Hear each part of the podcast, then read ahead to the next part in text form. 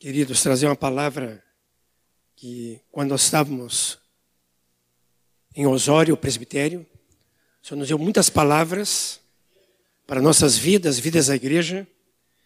E uma dessas palavras nós podemos abrir em Ezequiel, capítulo 37.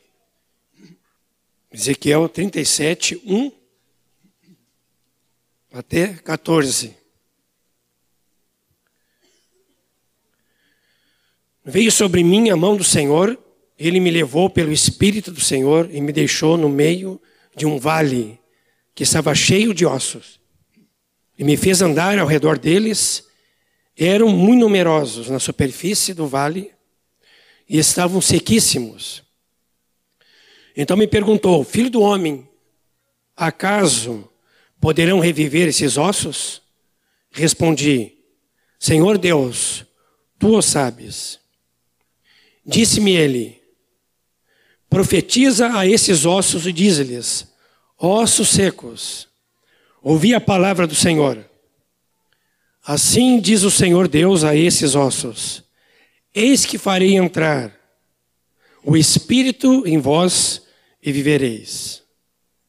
Porei tendões sobre vós, farei crescer carne sobre vós, sobre vós estenderei pele e porei em vós o Espírito e vivereis, e sabereis que eu sou o Senhor. Então profetizei segundo me fora ordenado. Enquanto eu profetizava, houve um ruído, um barulho de ossos que batiam contra ossos e se ajuntavam cada osso ao seu osso.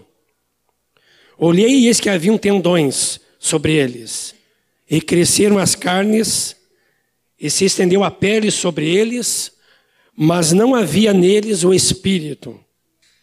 Então ele me disse: profetiza o Espírito, profetiza ao Filho do Homem e diz-lhe: Assim diz o Senhor Deus: Vem dos quatro ventos ao Espírito e assopra sobre esses mortos, para que vivam. Profetizei como ele me ordenara, e o Espírito entrou neles, e viveram, e se puseram em pé um exército sobremodo numeroso. Então me disse: Filho do homem, esses ossos são toda a casa de Israel. Eis que dizem: Os nossos ossos secaram e pereceu a nossa esperança. Estamos de todo exterminados. Portanto, profetiza e diz-lhes: Assim diz o Senhor Deus: Eis que abrirei a vossa sepultura e vos farei sair dela ó povo meu, e vos trarei a terra de Israel. Saberei que eu, Senhor, quando eu abrir a vossa sepultura e vos fizer sair dela, ó povo meu. Porei em vós o meu espírito e vivereis, e vos estabelecerei na vossa própria terra. Vamos ler juntos essa última parte desse versículo? Então sabereis que eu, o Senhor, disse isto, e o fiz, diz o Senhor. Paralelo a este capítulo, vamos abrir em Efésios. Vamos ler três textos. No capítulo 4, vamos ler os versículos 15 e 16. Até poderíamos ler, ler a partir do versículo 7, mas vamos ler o 15 e o 16. Vamos ler juntos. Mas, seguindo a verdade em amor, cresçamos em tudo naquele que é a cabeça, Cristo, de quem todo o corpo bem ajustado e consolidado pelo auxílio de toda a junta, segundo a justa cooperação de cada parte, efetua o seu próprio aumento para edificação de si mesmo em amor. Vamos ler o capítulo 5, segundo texto, versículo 18 a 21. E não vos embriagueis com vinho, no qual há dissolução, mas enchei-vos do Espírito, falando entre vós com salmos, entoando e louvando de coração ao Senhor, com hinos e cânticos espirituais, dando sempre graças por tudo a nosso Deus e Pai, em nome de nosso Senhor Jesus Cristo sujeitando-vos uns aos outros, no temor de Cristo. E finalmente, capítulo 6, versículo 10 a 13. Nós podemos ler até versículo 20, mas vamos ler esses versículos. Efésios 6, 10 a 13. Quanto ao mais, sede fortalecidos no Senhor e na força do seu poder, revestido de toda a armadura de Deus, para poderes ficar firmes contra as ciladas do diabo, porque a nossa luta não é contra o sangue e a carne, e sim contra os principados e potestades, contra os dominadores desse mundo tenebroso, contra as forças espirituais do mal nas regiões celestes. Portanto, tomai toda a armadura de Deus, para que possais resistir no dia mal e depois de teres vencido tudo, permanecer inabaláveis. Vamos voltar para Ezequiel 37.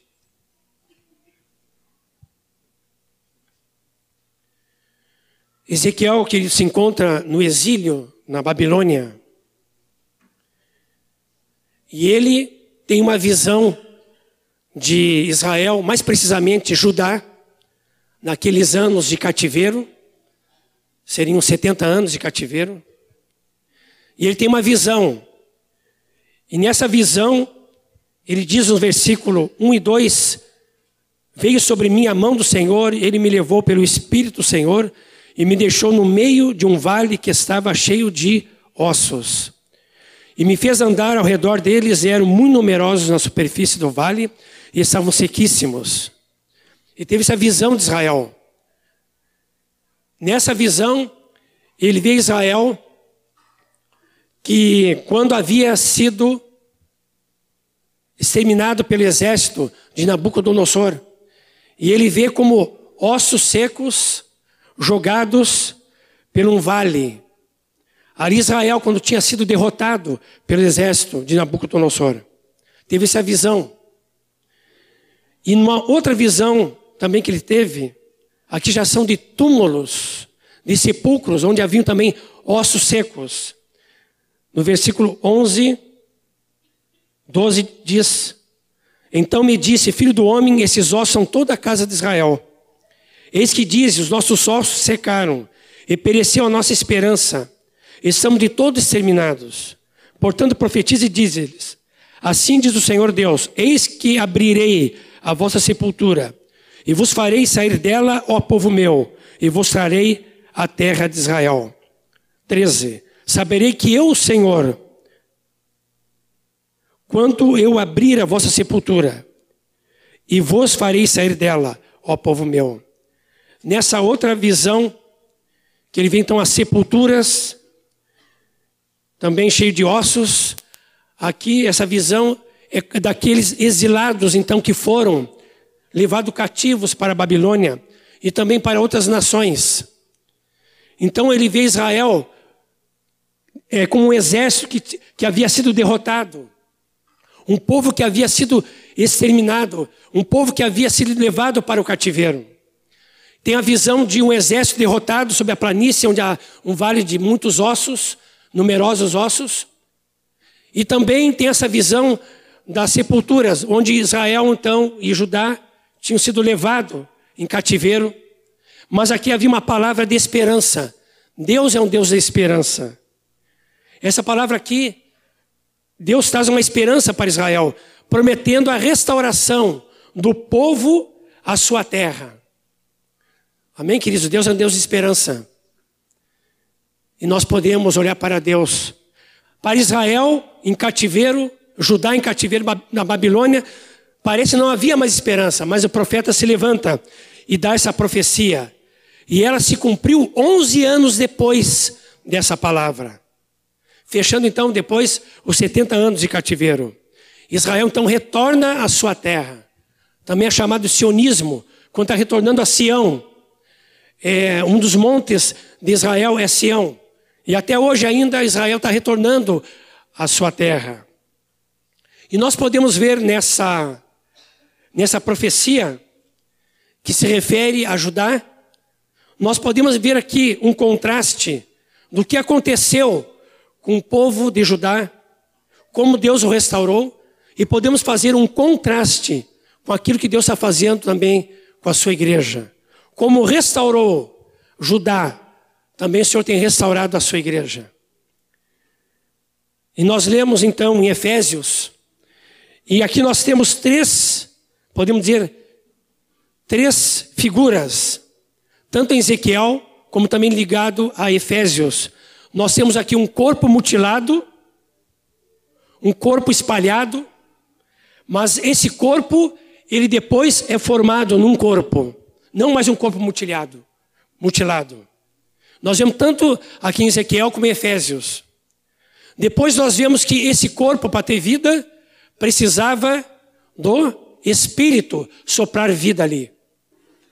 E depois, então, vemos uma terceira figura, que esse corpo, então, se levanta como um exército. Podemos ver isso tanto em Ezequiel 37 como em Efésios. É um quadro comparativo, assim podemos dizer. Mas para que essa situação de Judá mudasse, Deus levantou Ezequiel para profetizar. Ezequiel tinha que profetizar contra os ossos secos. No versículo 9, diz que esses ossos secos são os mortos. A condição que Israel estava de um povo exterminado. Mas aqui, nessa expressão de mortos, podemos ver uma condição espiritual que Judá estava para com Deus, quando tudo isso aconteceu. Judá tinha entrado em idolatria, em pecados, em apostasia. Por isso que então Deus tratou com Israel. Por isso então que Israel foi levado ao cativeiro babilônico. E todos aqueles anos no cativeiro, então Deus ia tratar com Israel. Mas havia esperança. Deus iria restaurar Israel, Judá, a sua terra. Nós podemos ver aqui, queridos, também uma figura da igreja. Se nós olharmos para a igreja hoje, aí nós podemos encontrar situações de morte. Uma falta de uma plenitude da vida da ressurreição de Cristo Jesus. Em Efésios 5, Tem uma palavra que diz, Efésios 5,14. Olha que palavra que diz aqui. Pelo que diz, vamos ler junto esse versículo. Desperta, ó tu que dormes, levanta-te dentre os mortos, e Cristo te iluminará. Vamos dizer bem alto? Desperta, ó tu que dormes, levanta-te dentre os mortos, e Cristo te iluminará. Quando nós lemos esse texto, parece que é para incrédulos. Mas o contexto aqui, nessas palavras, e possivelmente aqui seria um hino que era cantado na igreja primitiva, naquela época, essa palavra aqui é para a igreja. Porque desde o capítulo 4, versículo 17 em diante, Paulo está tratando com a vida da igreja, com o caráter, tratado, está tratando com os relacionamentos. Desde, o, por exemplo, do versículo 8, diz que nós éramos trevas, mas que agora nós temos que andar na luz do Senhor, reprovar as obras infrutíferas das trevas. No versículo 15 diz: Vede prudentemente como andais, remindo o tempo, e assim segue.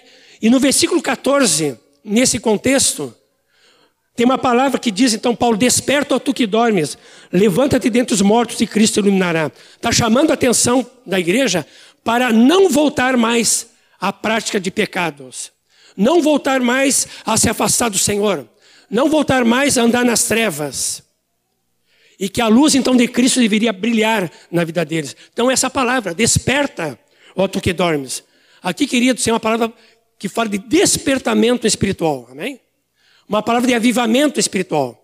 Diga para teu irmão ao lado, dá um cutucão assim amoroso. Irmão, desperta. Amém? Cristo quer brilhar na tua vida. O Espírito Santo quer tirar tudo o que é de morte da nossa vida. O Espírito Santo quer tirar tudo que é de trevas da nossa vida. O Espírito Santo quer que nós venhamos a despertar. Desperta tu que dormes, levanta-te dentre os mortos e Cristo te iluminará. Tem uma referência à igreja de Sardes, no capítulo, Apocalipse capítulo 3, E aqui fala de uma igreja onde muitos ali estavam mortos para Deus. E alguns é que tinham vida. Uma imagina uma igreja morta. Apocalipse 3, versículo 1. Ao anjo da igreja em Sardes escreve: Estas coisas diz aquele que tem os sete Espíritos de Deus e as sete estrelas. Olha o que ele diz então aqui. Conheço as tuas obras, que tens nome de que vives. E estás o quê? Morto. Ah, uma palavra para a igreja. Não é para incrédulo. Essa palavra, queridos, é para mim. Essa palavra é para cada um de nós. O Senhor quer nos despertar a nossa vida. O Senhor quer que, que na igreja também não haja nenhum quadro de mortos. Ezequiel deveria profetizar sobre os ossos secos, sobre os mortos, para trazer o quê?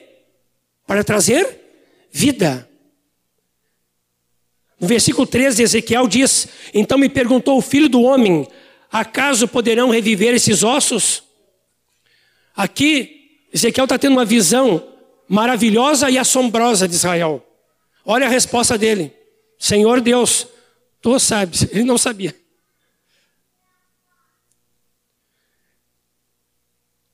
Quando o Senhor também olha para a igreja e há situações de morte na igreja, onde não há uma vida da ressurreição abundante de Cristo, e ele pergunta também: acaso poderão reviver esses ossos, esses mortos? Por acaso, será que a igreja pode ter essa abundância da plenitude da vida de Cristo? E nós podemos dizer para o Senhor confiadamente: Senhor, tu sabes, tu pode tirar a igreja de toda e qualquer situação de morte. Mas, queridos, o Senhor nos levanta para profetizar, amém?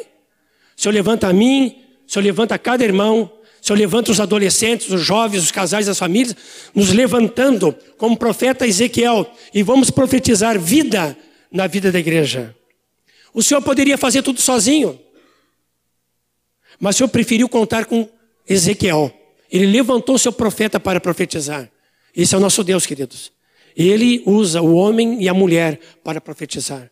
O Senhor poderia fazer todas as coisas sozinho na igreja, mas o Senhor levanta homens como eu, como você, mulheres, para que se levantem no nome do Senhor, cheio do Espírito Santo, e venham profetizar contra todo osso, osso seco, profetizar contra toda situação de morte na igreja, para que venha trazer vida. Amém, queridos? O Senhor quer levar a igreja a ter vida no Senhor. Senhor, nós oramos para a tua igreja. Colocamos tua igreja diante de ti, Senhor Deus.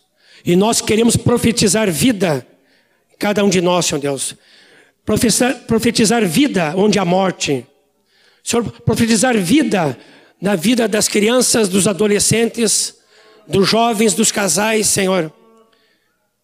Em nome de Jesus, banimos toda situação de morte, toda situação de trevas. Só para Senhor teu Espírito Santo e traga vida sobre nossos corações. Em nome de Jesus. Querido, o Senhor quer trazer vida, sabe aonde? Na família. Tempo atrás eu ia sair de férias, não muitos anos atrás, e um discípulo ligou dizendo: João Nelson, estou numa situação difícil com um casal de irmãos. Esse casal está separado e ela quer estar nesse encontro e ele por hora não. E eu ia ser no outro dia de férias. E eu disse: Senhor, obrigado, Senhor. É um dia antes de sair de férias, né? Tem um assunto grande para resolver. Mas pensei comigo, mas vou sair de férias mesmo, né? O Senhor nos chamou para todas as horas.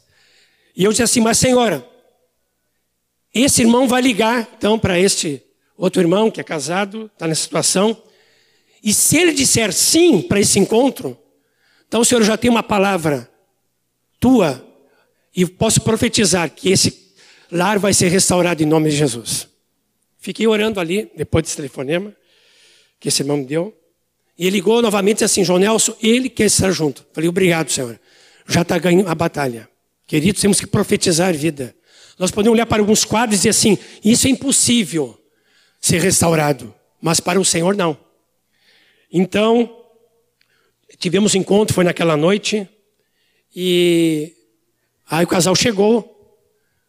E como dois bicudos não se beijam, cada um chegou olhando para o lado. O quadro era terrível. Não tinha esperança. Aí chegaram, nem se cumprimentaram, nem se beijaram, nada. Um casal, irmãos. Então, o Senhor nos dirigiu a, a, Então, eles abriram o coração, deixei ela falar primeiro. Depois deixei ele falar primeiro. Meio difícil, mas foram falando, botando para fora o que estava acontecendo. Aí nós oramos, nós temos palavra do Senhor, e eu disse para eles, aí disse para eles, olha, o Senhor me deu uma palavra para profetizar sobre vocês. Que vocês vão retornar. Ainda esses dias. Eu saio de férias e vou receber um, uma notícia que vocês voltaram para o Senhor e voltaram um para o outro. Oramos, saímos, o casal também não se cumprimentou, não se beijou, foi embora. Estava de férias, eu tinha celular, só que eu não sabia usar celular. Até hoje estou aprendendo. Mas na volta, então, eu fiquei sabendo que esse casal retornou para o Senhor. Hoje eles estão no Senhor. Uma das reuniões eu estava sentado aqui, olhando para eles, louvando a Deus, e disse assim: Senhor, só tu mesmo pode fazer restauração em nossas vidas. Só tu pode trazer o novo. Só tu mesmo pode, Senhor, unir o que está separado. Eu fiquei louvando ao Senhor pela vida desse casal. Queridos, temos que profetizar, amém?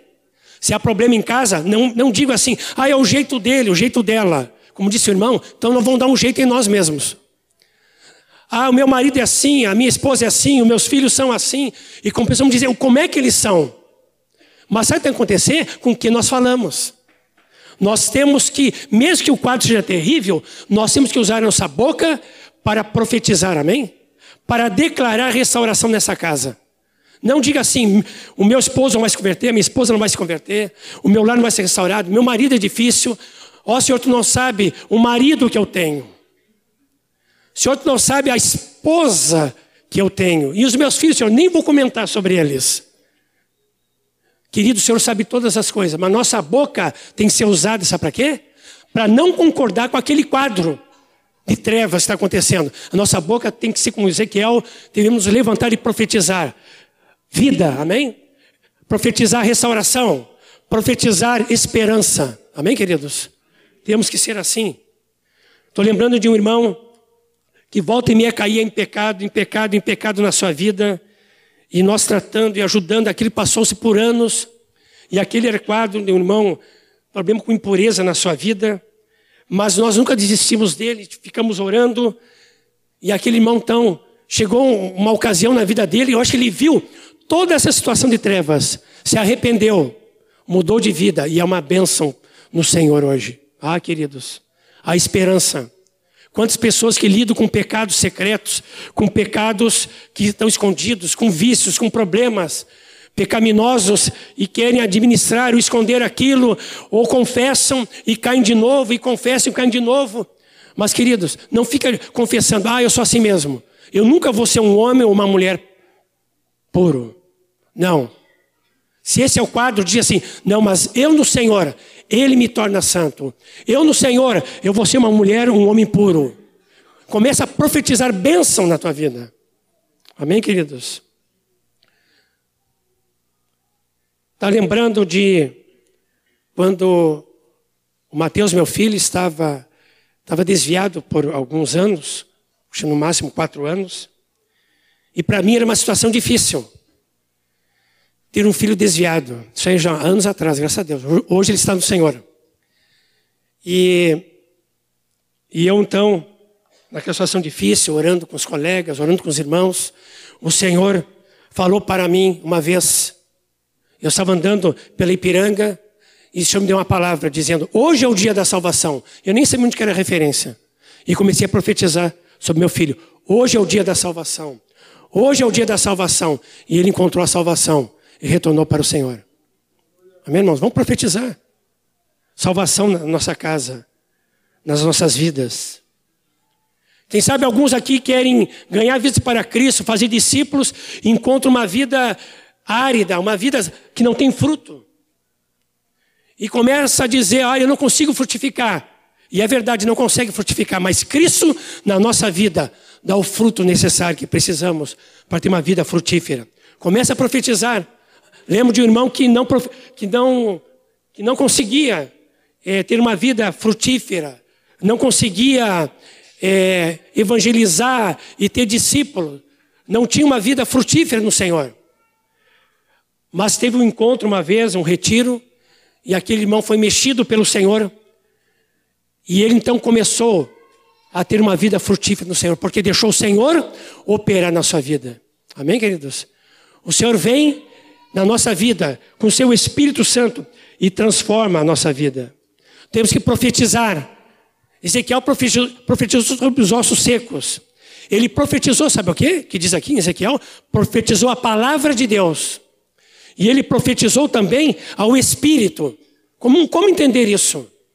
Nós temos que profetizar vida do Espírito onde há morte. Nós temos que profetizar a palavra de Deus, pedindo que o Espírito Santo traga a vida, amém? Porque a letra mata, mas quem é que vivifica a palavra? É o Espírito Santo.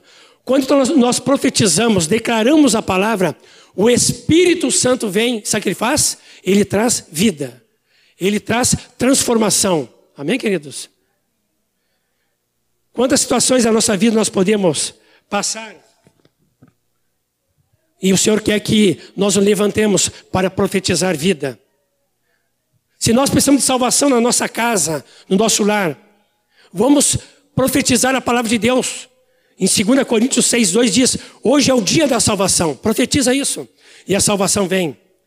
Quando falta suprimento em casa, ou está escassez, suprimento em casa. Quando há problema de, de trabalho em no, nossas casas. O que temos que fazer? Só lamentar a situação? Não, nos levantamos e vamos então declarar a palavra de, Efés, de, de Filipenses 4,19. O que, que diz? E o meu Deus, segundo a sua riqueza em glória, há de suprir cada uma das vossas necessidades em Cristo Jesus. Amém? Profetiza isto. Lembro de um irmão, anos atrás, que, que ele tinha uma necessidade e precisa de um dinheiro para pagar uma responsabilidade no dia seguinte. Não tinha dinheiro. Eu também não tinha dinheiro. E aí o Senhor me deu esse texto, Filipenses 4,19. Falei, vamos orar. Eu orei, olhando mais para o Senhor do que para mim. E especificamos, Senhor, ele precisa desse valor no dia seguinte. Aí nós oramos. E aí ele foi embora. No outro dia me procurou e disse, João Nelson, aquele valor que eu precisava veio para nossa casa. Uma pessoa devia um valor para meu pai há anos, se lembrou e trouxe o valor que preencheu o que nós precisávamos. Eu disse, obrigado, Senhor. Quando eu orei com aquele jovem, parece que não tinha tanta fé. Mas eu olhei para onde, querido? Eu olhei para a palavra de Deus que se ele diz que supre, supre. Amém, queridos? Temos que confiar no Senhor. Nas decisões da vida, nós podemos declarar, Filipenses 4,13, a palavra de Deus, tudo posso naquele que me fortalece. Um dia Moisés diz que a ênfase não é no tudo e nem no posso, mas é naquele que me fortalece. Decisões, os jovens tomar decisões, trabalho, estudo, casamento, as famílias, decisões de moradia e tantas coisas. O Senhor tem falado sobre missões também. Tantas coisas que eu tenho que falar na nossa vida. Então nós podemos descansar no Senhor que diz: tudo posso naquele que me fortalece. Não diz algumas coisas, mas diz todas as coisas. Tudo posso aqui me fortalece. Diga para o Senhor: tudo posso naquele que me fortalece. Nos relacionamentos, querido, muitas vezes estamos vivendo e, e, e temos problema muitas vezes nos relacionamentos. Muitas vezes podemos falar meio duro, podemos não falar com amor. Então, nós estamos naquele quadro na vida familiar, mas nós temos que profetizar então, declarar a palavra de Deus. Romanos 5,5 diz: o amor de Deus é derramado em nossos corações pelo Espírito Santo. Então, o amor de Deus vem em nossos corações. E tu é tomado pelo amor de Deus. Então tu começa a viver uma nova situação em casa, uma situação de amor, uma situação de vida do amor de Deus na sua casa, não mais uma situação de morte, de trevas, mas começa a declarar essa palavra de Deus.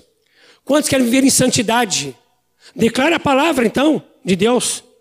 1 Coríntios 1:30 diz: "Mas vós sois dele, de Deus em Cristo Jesus, o qual nos tornou da parte de Deus, quero destacar aqui, santificação e redenção. Como eu criei para minha redenção, queridos, eu posso crer para minha santificação, amém? Cristo é que me santifica. E eu posso ver então em santidade todas as áreas da minha vida. Mas temos que fazer o quê? Profetizar. Amém? Não vai dizer, eu sou um derrotado. Eu confesso um pecado, o outro dia eu caio. Eu não consigo permanecer em vitória. Parece que em mim sempre está rondando a morte. Não, que te levanta e começa a profetizar, a declarar a palavra de Deus. Aquilo que Deus declara de ti, começa a declarar também. Amém?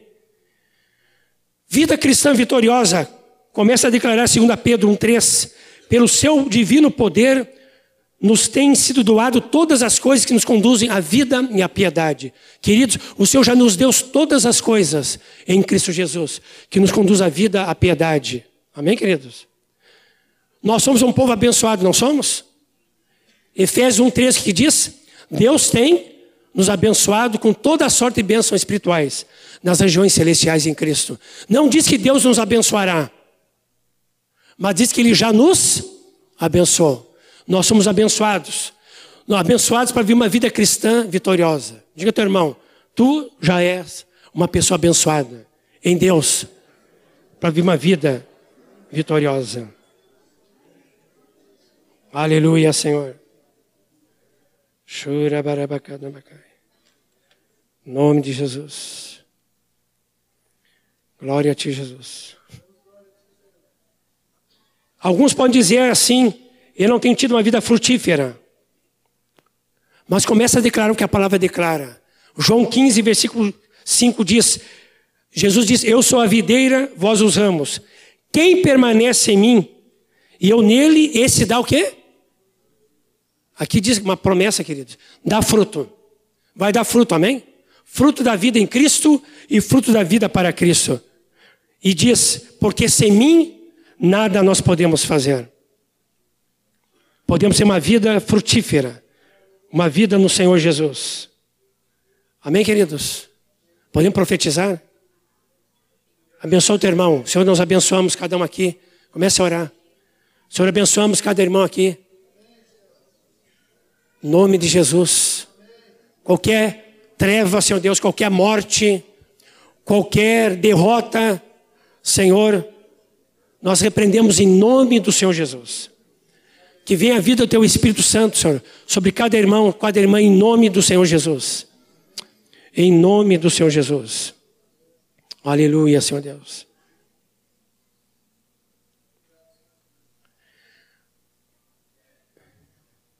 Ezequiel continuou profetizando sobre a situação de Judá.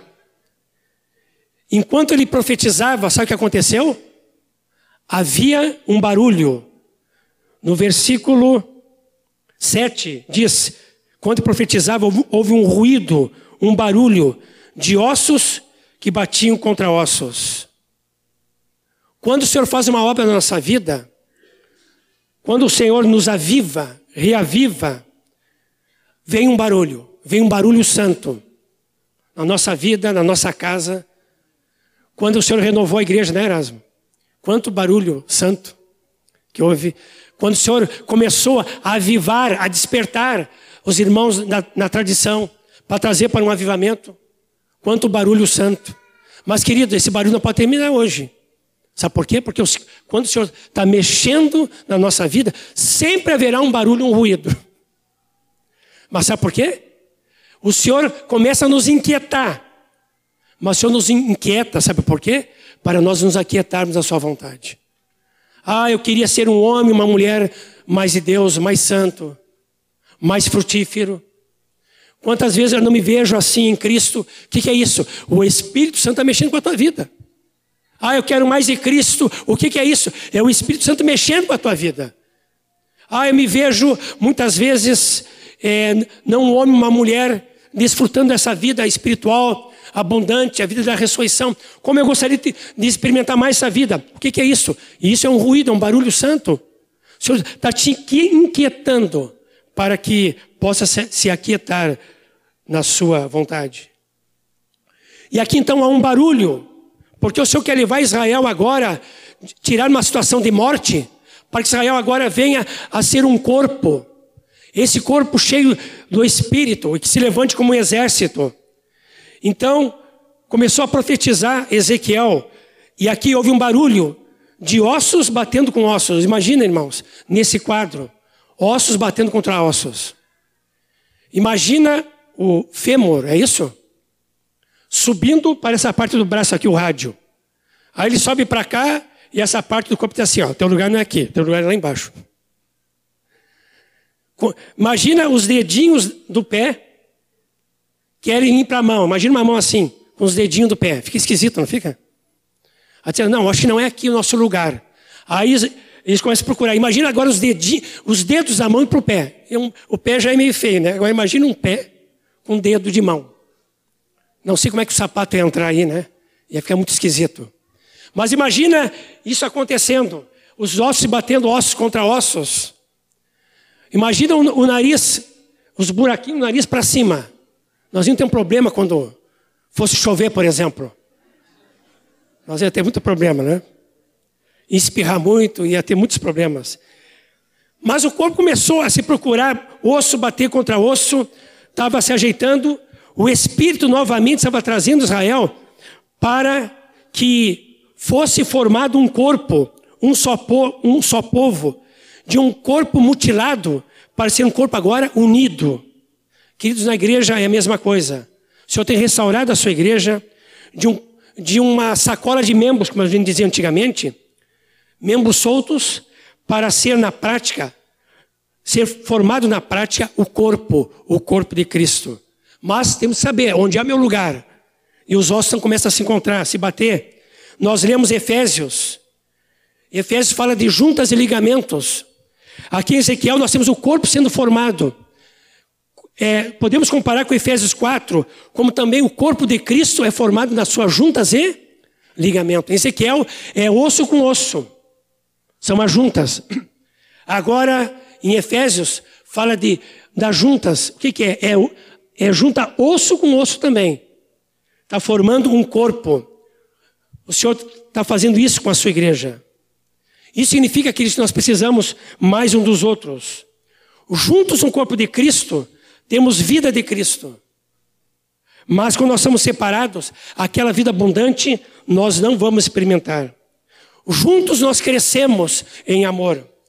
A vida de Cristo e as suas riquezas, elas passam de um irmão para outro irmão. E nós então recebemos a vida de Cristo, a riqueza de Cristo em nossas vidas.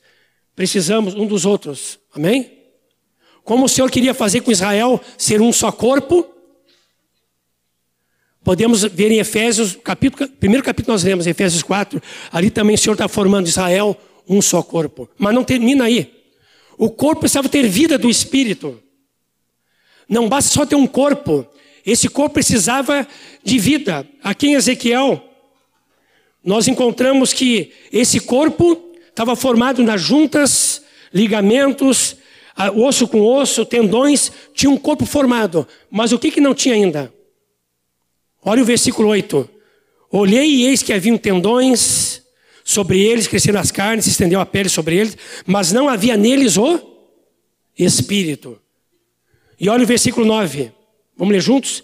Então ele me disse: profetiza ao espírito, profetiza ó filho do homem, e diz-lhe: Assim diz o Senhor Deus: Vem dos quatro ventos, ó Espírito, e assopra sobre esses mortos, para que vivam. Então, no versículo 10 diz: Profetizei como ele me ordenara. O Espírito entrou neles e viveram. Queridos, o corpo para ter vida tem que ter a vida do Espírito. Amém? Israel era um corpo, mas um corpo morto. Mas quando o profeta profetizou vida nesse corpo, o Espírito veio, entrou e trouxe vida. A igreja também.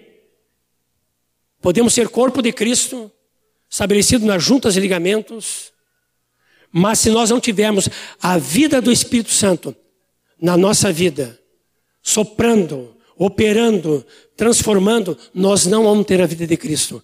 O Senhor nos chamou a atenção sobre isso, que nós podemos ter uma igreja nessas juntas e ligamentos.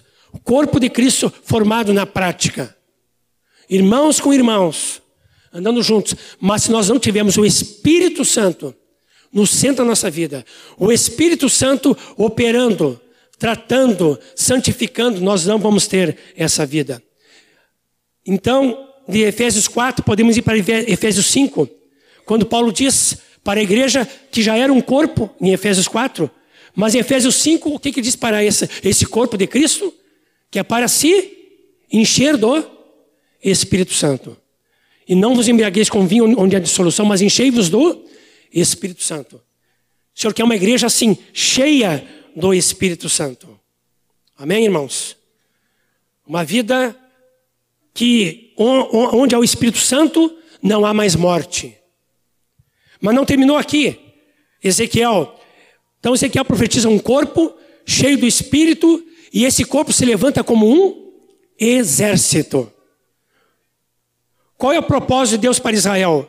Que Israel voltasse a ser o que era antes, o exército do Deus vivo, para guerrear as, as guerras de Deus e para estender o seu reino.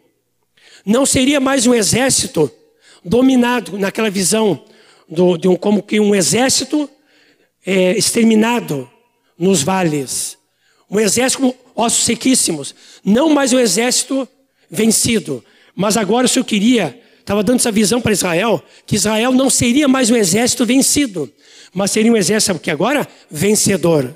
Esse era o objetivo de, Israel, de profeta Ezequiel, de que Israel, o Judá voltasse à sua terra e voltasse a ser aquele exército vencedor em Deus, lutar as guerras do Senhor, servir o Senhor dos exércitos.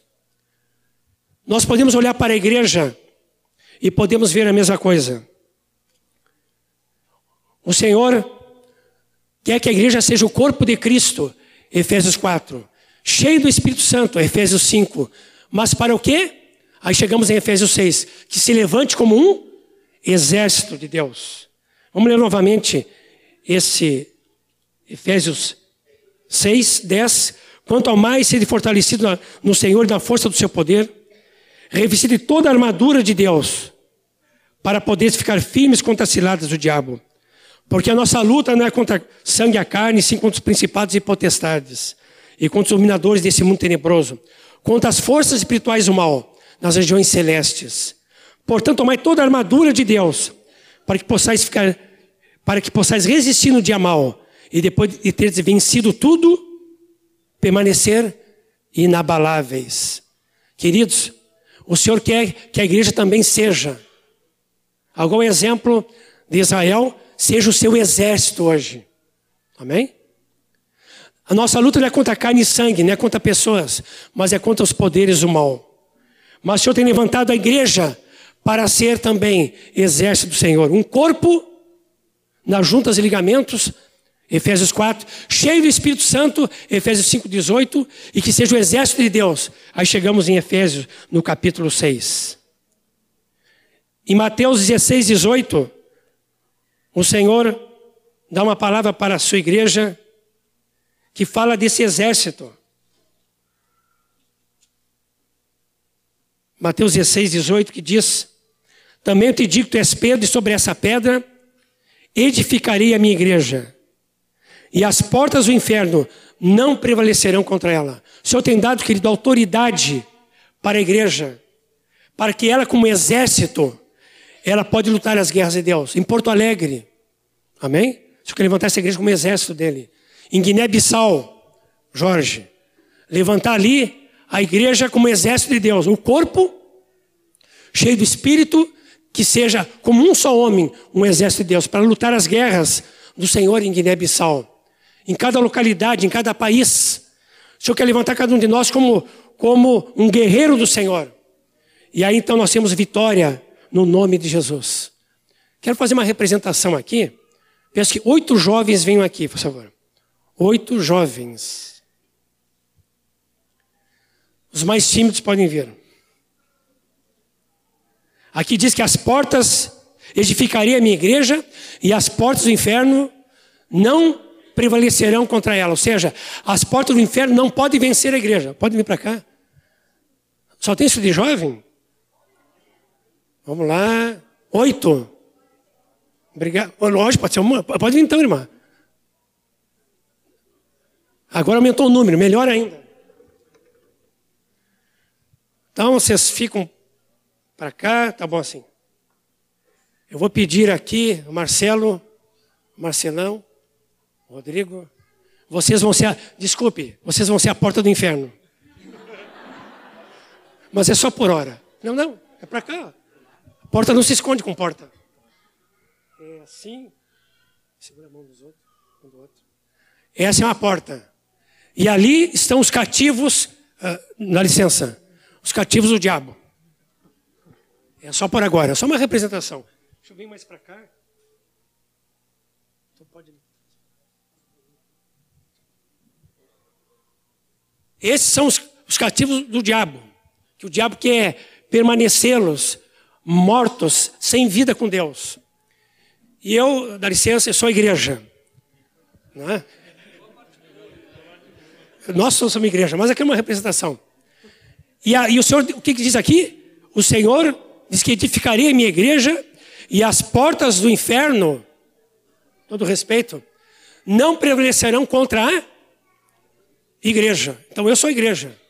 Então as portas do inferno não podem vencer a igreja. É isso aí? Não podem vencer. E eu chego e estou olhando os cativos do diabo, né? É, os incrédulos, quem sabe desviados, né? Ou irmão, o irmão que está se perdendo, né? alguma área de morte, de trevas na sua vida e está meio por lá também, e eu chego em nome de Jesus, né? Então eu não chego assim, né? Canhadinho. Oi, porta dos infernos, tudo bem? É, não tem campainha aqui? Olho mágico? Não, não dá, né? Não, tem que chegar como? Mas não exibido também, né? Orgulhoso. Chega no nome de Jesus, né? Porque está cheio. Do, eu, eu sou igreja, corpo de Cristo, cheio do Espírito Santo, amém? Exército de Deus, cheio com a espada do Espírito Santo. Né? Mas já? Não, já aconteceu, já aconteceu. E eu digo, saem, porque a igreja está entrando e vai libertar os cativos de Satanás. Saem portas do inferno. E agora vocês são livres, pode passar para cá. Amém. Aleluia. Essa é a igreja, queridos. Vamos ficar de pé.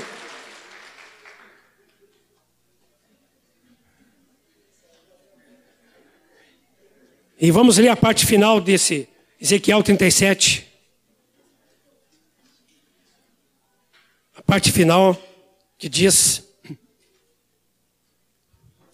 37, 14.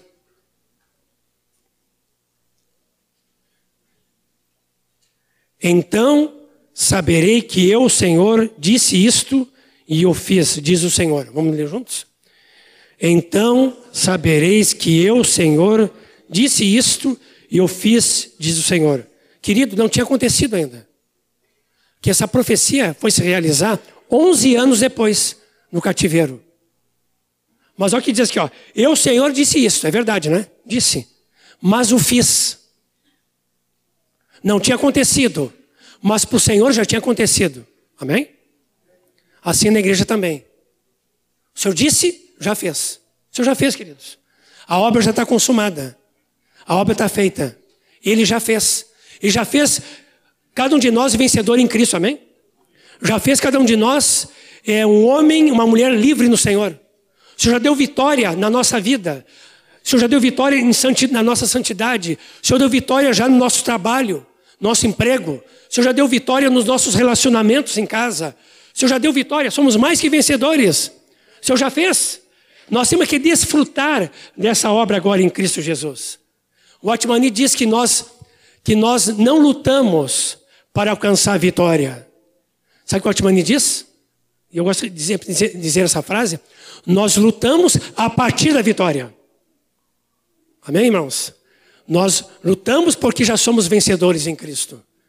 Mas devemos profetizar uns sobre os outros. Então, podemos encontrar irmãos e irmãs desanimados na sua vida, vida com Deus, vida com os irmãos, no, na, na, nos relacionamentos em casa, sua esposa, seu esposo, filhos, desanimado no trabalho, desanimado em lutas com pecados pessoais. Isso acontece, não é verdade? Não vamos ser irrealistas. O que tem que fazer? Nós temos que ajudar uns aos outros, então. Na é verdade? Nós, o Senhor quer nos levantar, como levantou Ezequiel. O Senhor quer nos levantar cada um de nós para declarar, profetizar bênção sobre os nossos irmãos. Amém? Não maldição, não mais maldição, não mais reprovação, não mais condenação, mas que a nossa boca seja usada com a graça do Senhor para edificar e para trazer uma palavra que venha a colocar os irmãos para cima, ajudar os irmãos. Vamos abençoar uns aos outros? Vamos orar agora? Nome de Jesus. Comece a colocar a tua vida diante do Senhor. Qualquer área da sua vida que vê que aí há trevas, que a morte está rondando, qualquer coisa está te afastando do Senhor, qualquer desânimo, volta-te para o Senhor.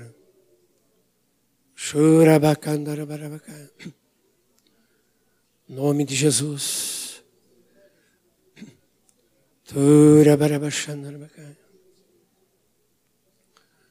Ó oh, Senhor Jesus.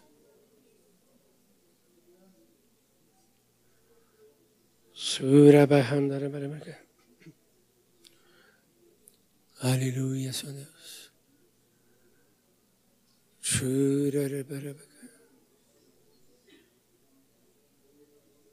Aleluia, Senhor Deus. Para o Senhor não é impossível, irmãos. Deus é um Deus de esperança. Oh, Senhor. Começa a profetizar sobre esses ossos secos, para que tenham vida. Começa a profetizar sobre essas áreas mortas da tua vida, para que tenha a vida da ressurreição do Senhor. Começa a dizer: Espírito Santo, sopra sobre a minha vida, sopra sobre essas áreas da minha vida. Ó oh, Senhor, se a luz de Cristo não tem brilhado na minha vida, brilha, Senhor, brilha na minha vida, Senhor. Começa a te ver em Cristo Jesus, um homem e uma mulher de pé, um homem e uma mulher restaurado, avivado, despertado, cheio da glória e da vida do Espírito Santo. Profetiza, aleluia. Profetiza sobre a vida, sobre o ministério, sobre os discípulos. Uma vida frutífera para o Senhor. Aleluia. Profetiza a vida se convertendo ou retornando para o Senhor. Não fica lamentando nenhum quadro, nenhuma situação. Satanás que a gente fique enredado aí, não. Profetiza a vida. Poderoso é o Senhor. Deus a esperança. Deus de todo poder. Ele que sabe todas as coisas. Aleluia, Senhor. Se há enfermidade, o Senhor não é impossível. O Senhor cura toda enfermidade. Repreende em nome de Jesus esse quadro de morte dessa enfermidade. Traga vida do Espírito Santo. Nome de Jesus.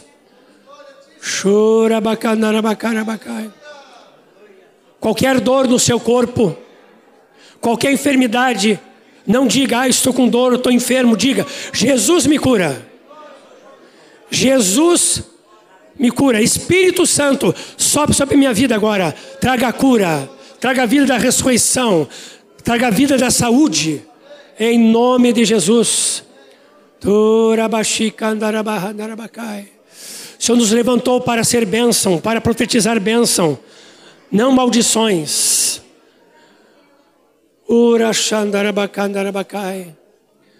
Nome de Jesus, Senhor. Nome de Jesus. Em nome de Jesus. Quem sabe algumas pessoas aqui que precisam vir aqui à frente e dizer: Senhor, eu, eu, eu quero ser despertado por Ti novamente, Senhor Deus. Senhor, eu preciso de um despertamento espiritual na minha vida, Senhor Deus. Senhor, tem áreas da minha vida que eu tenho lutado, mas eu quero te entregar essas áreas hoje. E hoje, Senhor, eu estou tomando uma decisão de entregar tudo nas tuas mãos, Senhor. Desperta a minha vida, Senhor Deus. Quem sabe algumas pessoas que querem vir aqui à frente hoje, um passo de fé, dizendo: Senhor, desperta a minha vida, Senhor Deus. Nome de Jesus. Mesmo que já tenha orado com o irmão, mas quer certificado de despertamento espiritual, vem aqui em nome de Jesus. E Senhor, eu recebo a bênção desse despertamento espiritual. Em nome de Jesus.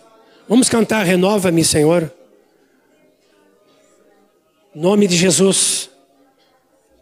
Xalabarabarabacarabacarabakai. Nome de Jesus.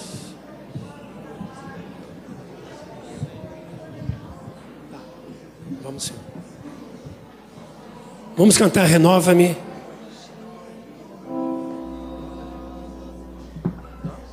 Vamos estar orando.